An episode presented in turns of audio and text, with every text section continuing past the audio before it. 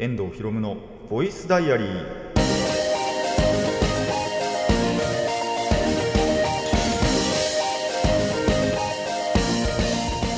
ラジオの前の皆さんこんにちは。遠藤博夢のボイスダイアリー。パーソナリティの遠藤博夢です。タイトルを直訳すると恋の日記僕の身の回りで起きたことを話したり時に何かしらの紹介をする雑談系の番組です。あのーそう時に何かしらのっていうことをね毎回言ってるわけなんですけどちょっとね紹介することが増えてきそうですね。まあいずれまたなくなっていくとは思うんですけどちょっと最近そういう紹介したいのがまあ増えてきたわけですよ。そうなんでねあの今回に限ってはいや次回どうなるか分かんないんですけど今回はとりあえずですねあの前前半後半どっちも紹介になってしまうんですね。ちょっと都合上。ただそれだけであのそういう紹介したいものがちょっと増えてしまったのであの一つは前回あの予告したやつですね。久しぶりに復活させるっていうのは後半でやろうと思ってるんですけど前半は前半でねまたちょっと一本気になる映画を見てきたのでそちらの紹介をしていくのかなっていう感じですね。次回はあ次回がないかな。次回がそうだよな。あれになってあれだから。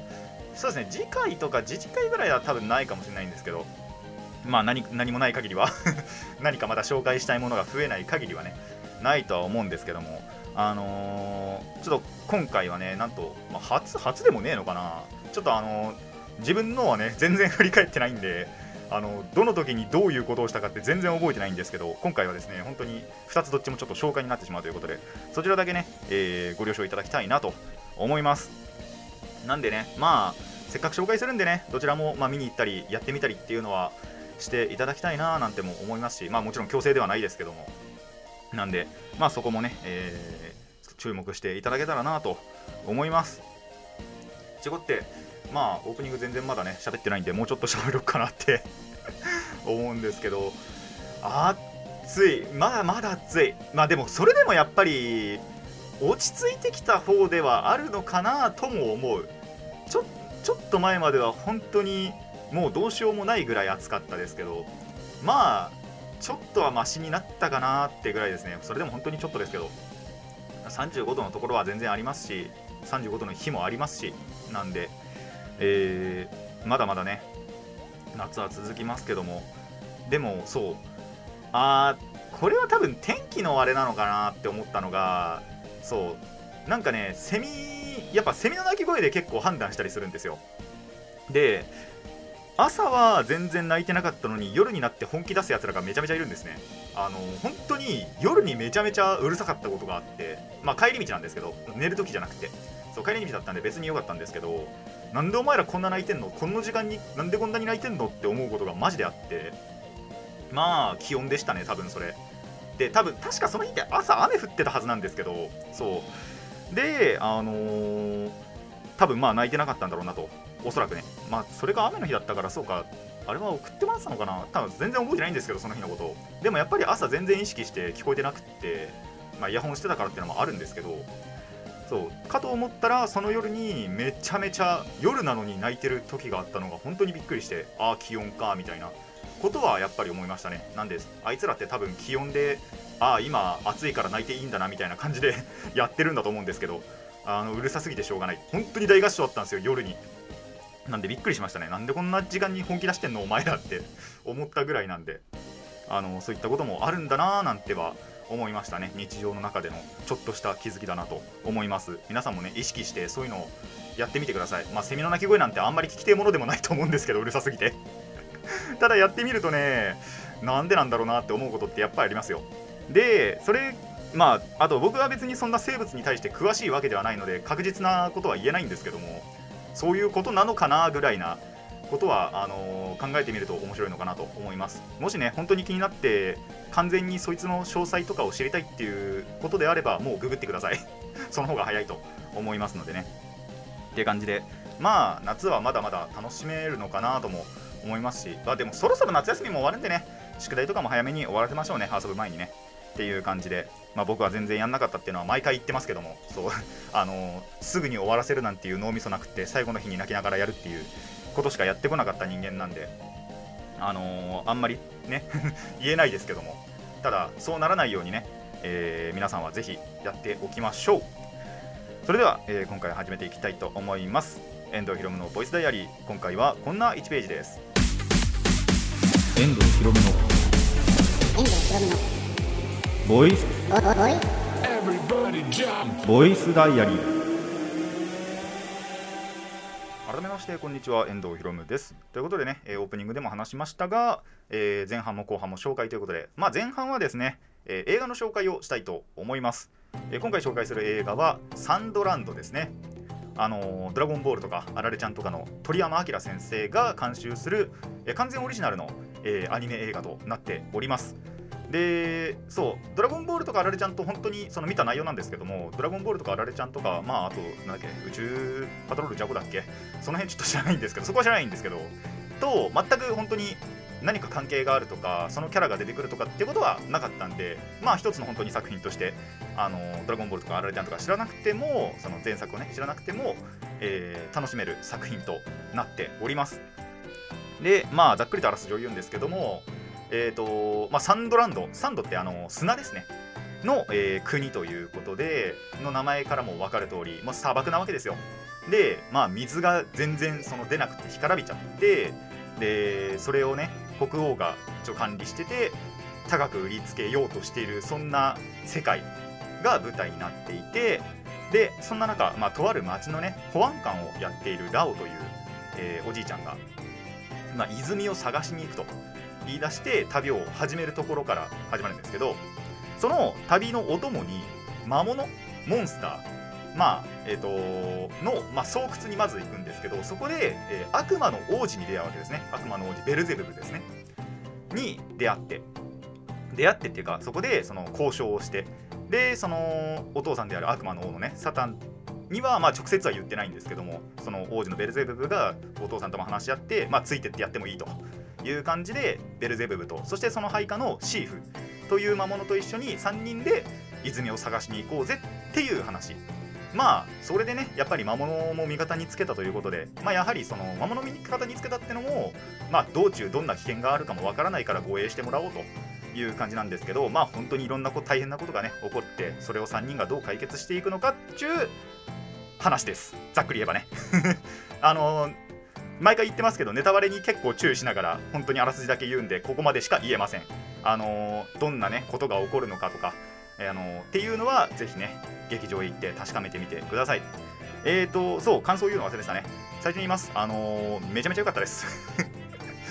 結構良かったですね。本当に。最近見た中でも割と、えーいい感じの映画だったなと思いますので。あのーまあ後でも言うかもしれないんですけどまだ見てなくてでも見ようと思ってるっていう方はねあの速やかに行った方がいいです。あのまあ誰かからネタバレ食らうとかそういうのあれじゃなくもう純粋にいい映画だったんで見ててワクワクしたしあの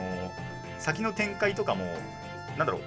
結構シナリオとしてはまっすぐ割とまっすぐな道なんですよ。あんまり回り道とかもしないし寄り道とかも全然しないような内容だったんであのすげえ見やすいしで話分かりやすいしじゃあそのなんだろう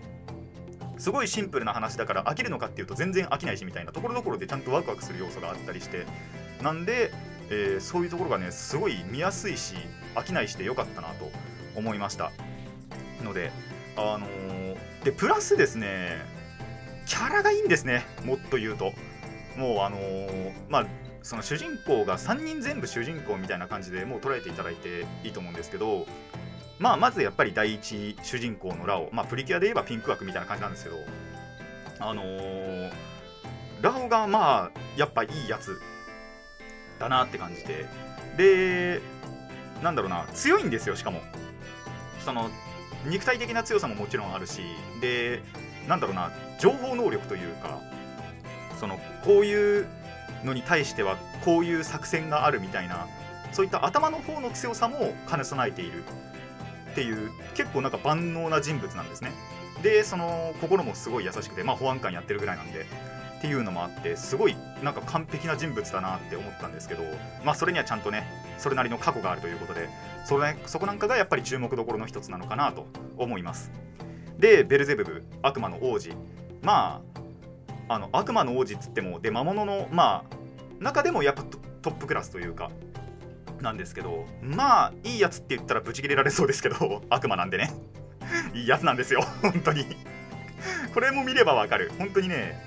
あのまあもっと言うなら多分その映画全体通して独断独断じゃねえわ。あの偏見はあのなくしてそのフラットな考えを持とうみたいなところがテーマの一つにあるんですけど。そう。であのーなんだろうな、なんて言えばいいのかな、その一つの物事でもいろんな角度から見てみようみたいなことが結構その映画全体通してあるんですね。それに乗っ取ってみなくても、あのー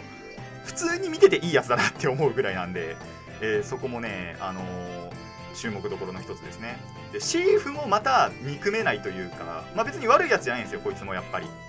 だし、で、結構物事とかズバズバ言うタイプだったりするんですけど、それが結構いい方向に転ぶこともあったり、まあちょっと悪いことに転ぶこともあったりはしたんですけども、でもね、そういったところも、なんかドタバタ感があって、すごいいい、えーキャラクター性だなと思いました。で、これ以外にもね、やっぱりその、敵とかも出てきたりするわけなんですけどその中でもアレっていう敵が出てきてそれやっぱその国王軍のなんか将軍なんですね国王軍っていうのも出てくるんですけどそれもね憎めないやつなんですね最初出てきた時はなんか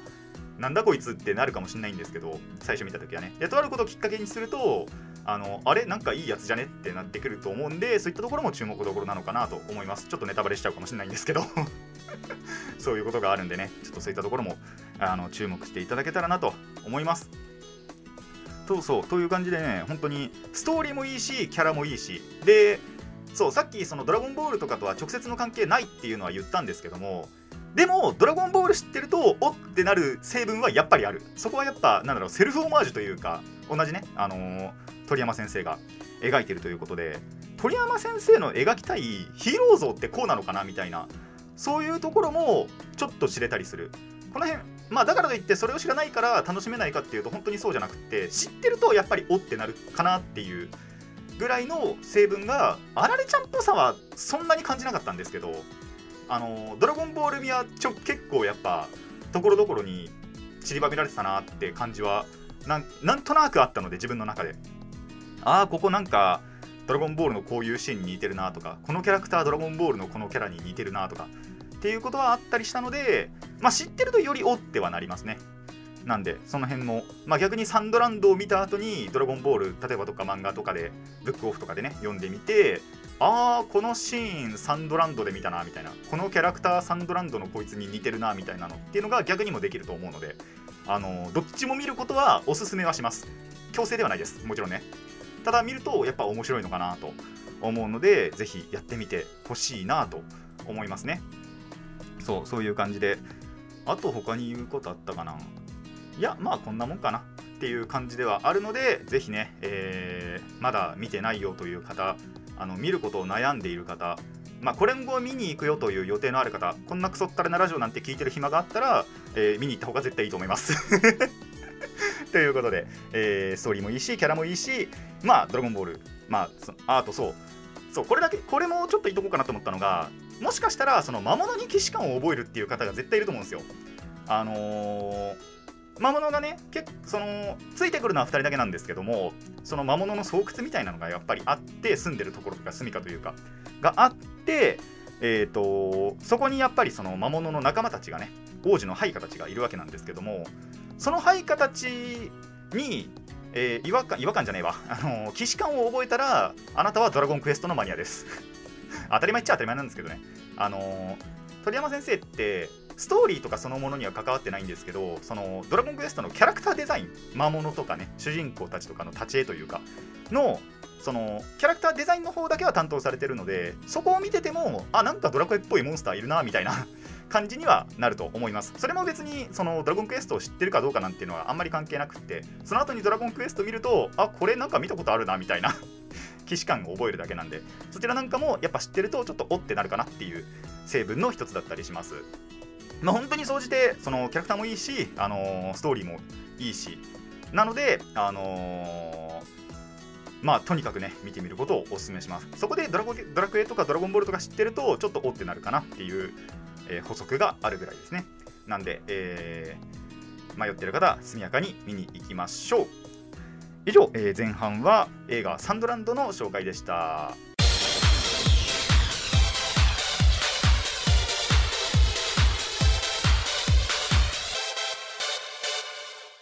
遠藤ひろむのボイスダイアリー。後半もですね、えー紹介をしていきたいと思います、えー後半で紹介したいのが、えー半年以上ぶりですね、え100均のボードゲームの紹介のお時間です。本当に半年ぐらいやってなかったんですけど、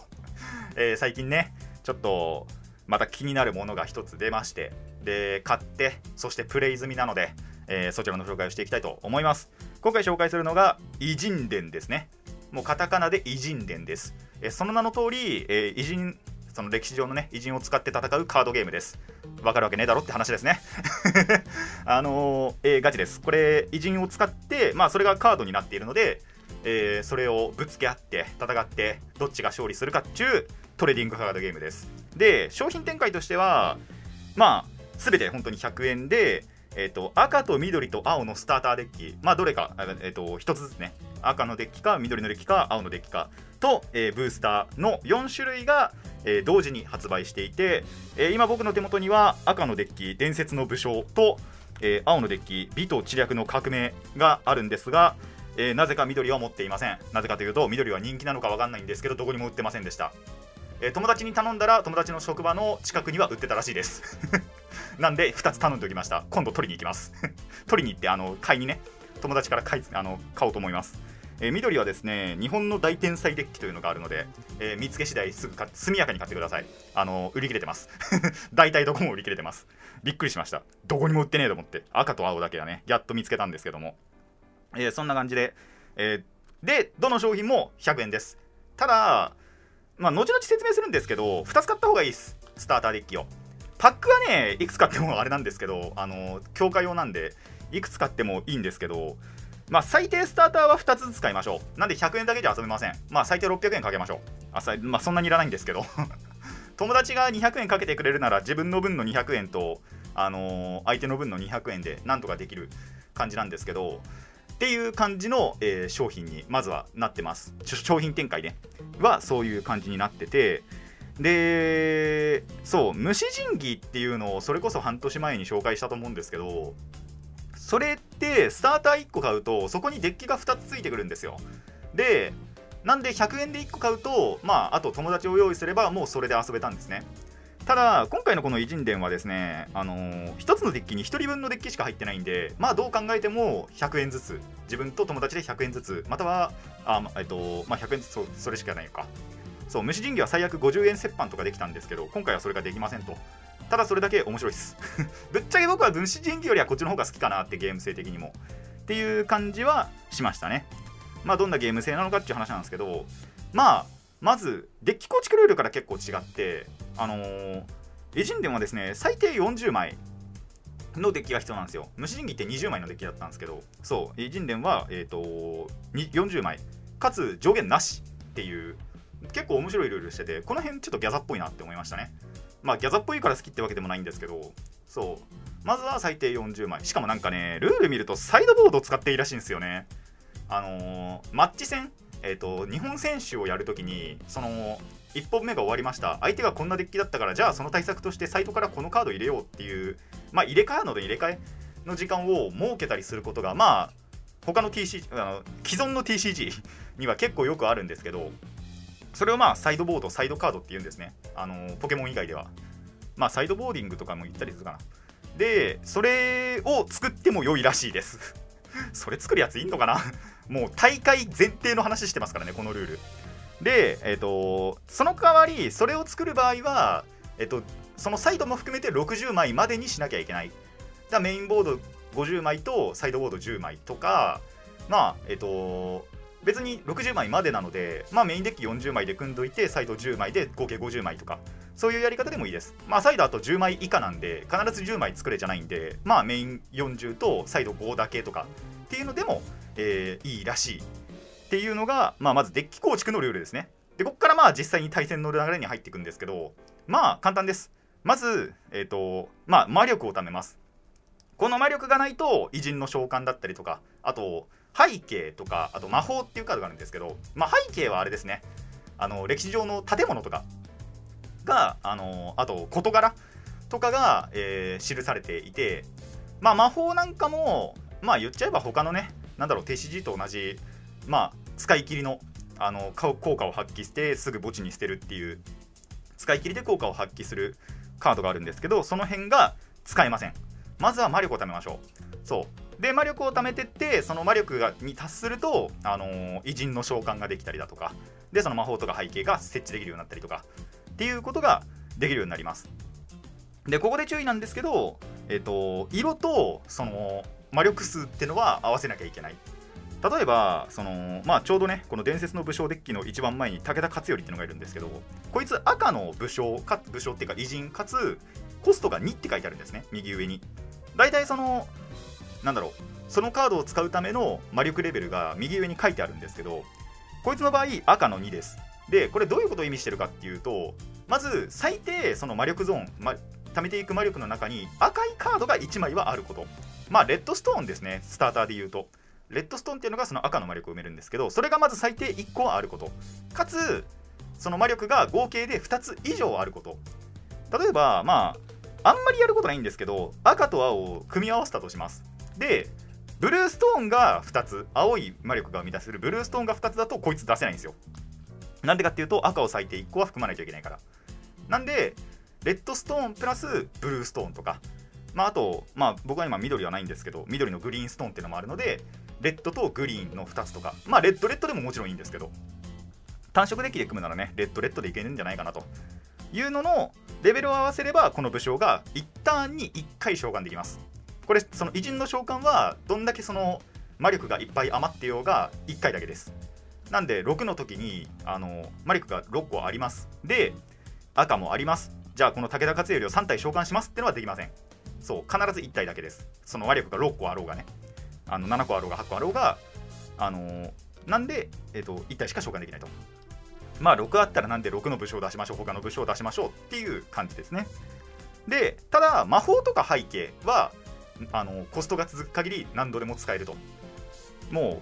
う例えば魔力が3あります。手札に3コストの背景があります。なちょっと今パッて出てこないんであれなんですけど。その背景はどんどんバババババって置くことができちゃう。レベルさえやってれば。ただコストが例えばその出したい背景がレベル4なのに3の時にはあの自分の魔力が3つしかない。なんて時はさすがに出せません。それはあのルール違反です。なので、えー、とちゃんと4つ目次のターンに4つ目を貯めてから出しましょうと。で魔法なんですけど魔法の中にはたまにコストを使わなきゃいけないあの支払わなきゃいけないカードがあってそれもちゃんとあのカードに書いてあるので、えーそれに従ってその分のコストも払いそしてその魔力レベルもねちゃんと合わせて発動しましょうと。その分魔力を使うカードってちゃんとその強力な効果があったりするので、まあ、駆使すればね勝利に近づくんじゃないかと思います。でちょっと面白いのが大抵の TCG ってそのメインフェーズいろいろやれるのがメインフェーズって言われるんですけど魔力貯めて召喚して魔法も使って背景も使ってっていうのが、えー、とメインフェーズっていうのがあってでその後大体バトルフェーズっていうのがあるんですよでそのバトルフェーズでその攻撃できる自分の偉人たちをアタックさせるっていうのが、まあ、クリあ他の TCG ならあれかクリーチャーとかモンスターとかか。っていうのがあるんですけどこの TCG 面白くってメインフェーズの間に攻撃するんですね。あのまあ言っちゃえばそのメインフェーズの間にバトルフェーズを作っちゃうみたいなイメージでいいと思います。なのでえっとまあバトルフェーズはバトルフェーズですね。アタックしましょうという。でアタックしました。それは大、えっと、基本的にはプレイヤーへのダイレクトアタックになります。プレイヤーに対してアタック。基本的にその相手の偉人に対して直接攻撃するとか。っていうのはできなくて、えープレイヤーにアタックしていくと。でその攻撃された側のプレイヤーが、えー、と自分の、えー、と防御できる偉人だったりとかあとゲーム開始時にガーディアンっていうのを4つ置いとくんですけどそのガーディアンでブロックしていく。自分を守るように。守っていってただその偉人もブロックできる偉人がいない。で、えー、とブロックしてくれるガーディアンもいない。で直接攻撃が通ってしまうと負け。というゲームになっております。なんかねところどころにその既存の TCG しかもその何？大手企業が出してるようなあのー TCG の踏襲みたいな部分があってそれがすごいなって思いますね。本当にいいとこ取りガンガンしてて。それこそなんですけど最初に言ったデッキ構築のルール、えっと、上限なし。最低40枚上限なしっていうのは MTG に似てるなって思いますし。そう MTG ってその最低60枚から上限ないんですよあれって。でまあサイドカード含めてっていうのはあのー MTG にはそっちのルールもないのでそこはちょっと違うんですけどまあ構築ルールがまず MTG で最初にガーディアンを置くっていうのがまあこれ言っちゃえばシールドを置くみたいな感じなんで宝富系ですね、えーデュエルマスターズとかウィクロスがこれにちょっと該当してこれも厳密には違うんですけど実はこの偉人伝では。厳密には違うんですけどまあ似たようなものではあるだろうと。いうことで、えー、とガーディアンを置くところはデュエマとかウィクロスで召喚偉人の召喚が1回しかできないっていうのは遊戯王ですね。特殊召喚って遊戯王バンバンできるんですけど通常召喚権っていうのは1回しかないんですよ。なんでその辺は遊戯王っぽいなって思ったり。まあマジックだのなんだのが背景だのが使い放題っていうのはそれも遊戯王かな。そう。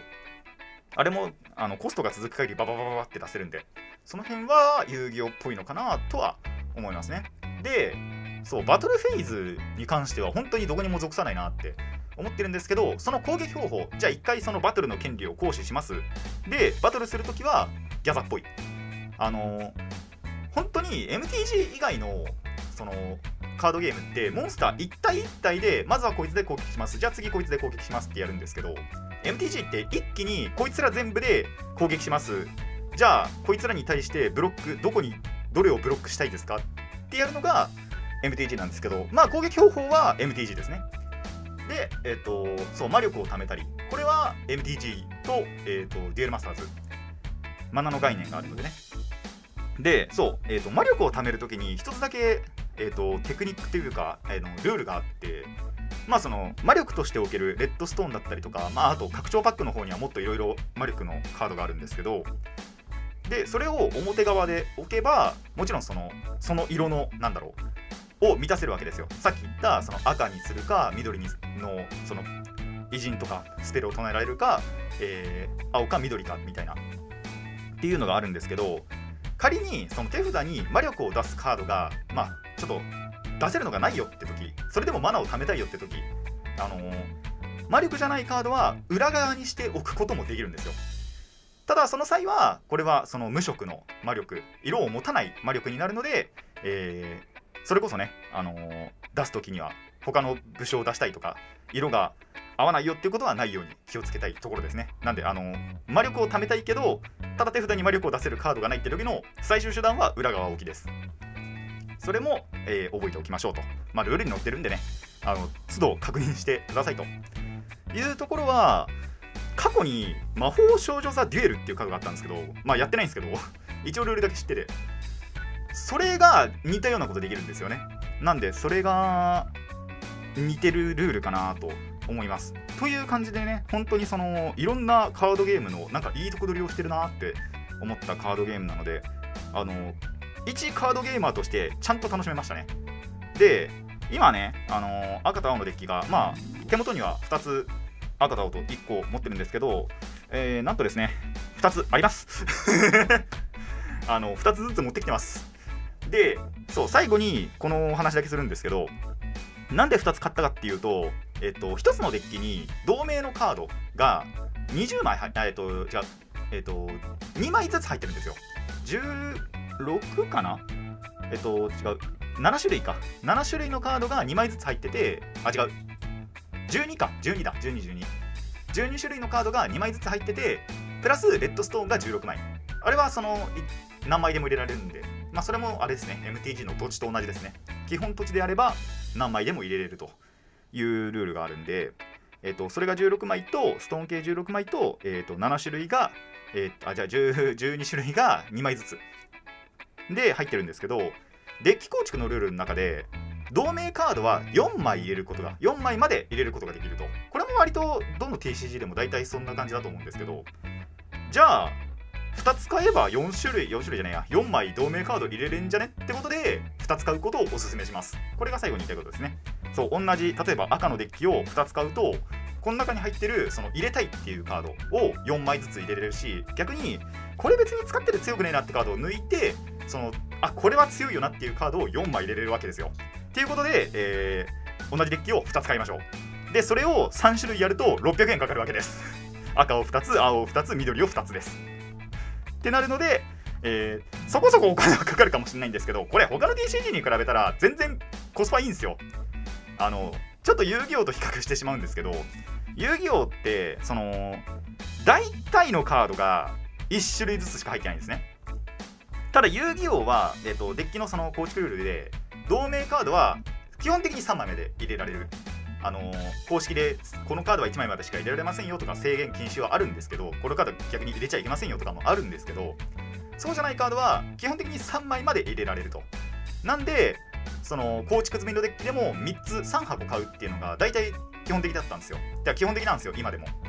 でそれがいくらかっていうとまあ1000超えですよね。1100円かな？多分1100とか1200円が3箱。まあ3000ちょいぐらい。3500とか。3500前後。えーこちら。仮に3種類買っても600円。なんと5倍。5倍の差がありますこれ。だし仮にもう本当に1種類だけに限ります、えー200円です、えー効率15倍。っていうねことが起こりますので、えーぜひこれをこの偉人伝でね、まあ、友達と対戦したい家族と対戦したいっていう時は、えー赤と青と緑のまずはスターターを2つずつ買って600円、まあ、プラススリーブも入れたいんだったらそのスリーブも100円で売ってるんで100均で。売ってるんで R の9だったかな確か。サイズはあのスタンダードのカードだったと思うんで R9 その水色で R9 って書いてあるやつだったと思うんですけどそれを買ってまあ800円ぐらい の先行投資でめちゃめちゃ楽しめますので、えーぜひ買ってやってみてください。以上、えー、と100均のボードゲーム紹介は今回は偉人伝の紹介でした。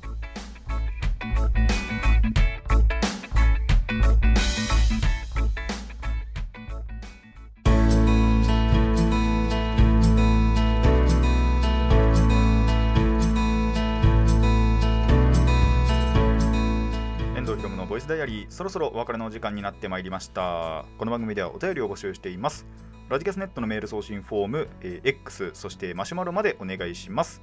質問や感想トークのリクエストなど何でも OK です。たくさんのお便りお待ちしています。はいサンドランドは見に行きましょうっていうことと、えー偉人伝は2つずつ買いましょう。これが重要です。なのでね。でそうこれさえっ、と最初はやっぱりその1個ずつでね友達とやったんですよ。なんで、えー、と12種、え2枚ずつのデッキでやった後ただこれ構築ルール上その4枚まで入れれるんだよっつってボンってもう2個出して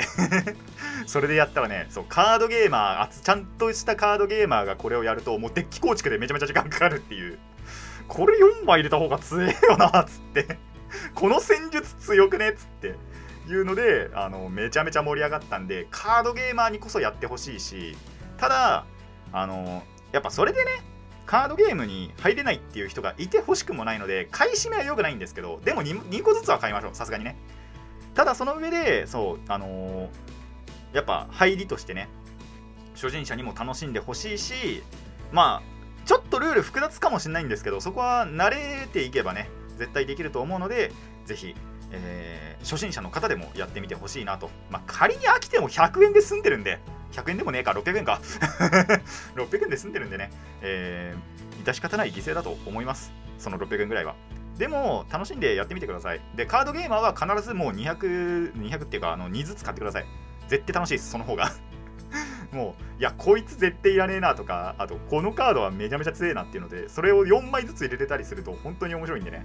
でカードゲーマー2人集まるとねデッキのもう戦略のなんだろう練り方も違ったりするしデッキ構築の仕方も違ったりするし同じ色でもねなんてことがあったので友達やっててすっげえ楽しかったですねその日は。なこともありますので、えーぜひぜひもう見かけたら買ってください。あのじゃないと売り切れます本当に。もうあ次の機会でいいやとか思うと多分次の機会売り切れてます。特に緑。おそらくはね。そう赤と青でさえ売ってないところだと結構少なかったりしたので逆に赤だけがすげえバリバリ余ってたりってこともあったんですけど100均によっては。まあその辺は地域差とかもあると思いますが、えーとにかくね見かけたら買った方がいいと思います。で満足できなくなったらブースター買いましょう。多分スターターだけでも楽しめます。けどブースター買うともっと面白いです。あの結構バグったカード入ってたりするんで、えーぜひぜひ楽しんでみてください。仮に失敗しても100円です。で済みあのー済んだらいいけど 済まないかな。あのブースターはね魔境なんで100円で5パあ？100円で1パック5枚しか入ってなくてで大体のところで多分まだ5パック制限とかしかできないと思うんですよ。あ1人5パックまでしか買えない。とかはあると思うのであのパックで集めるのはちょっと難しいかもしれないんですけどただそれだけね強力なカードも入っているので気になったら買ってみてください。僕は多分買わないです。よっぽどのことがない限り。あのパックの方ブースターは買わないとは思うんですが気になったら買ってみてください、えーさて今回はここまでといたしましょう。遠藤ひろむのボイスダイアリー。ここまでのお相手は遠藤ひろむでした。次のページもお楽しみに。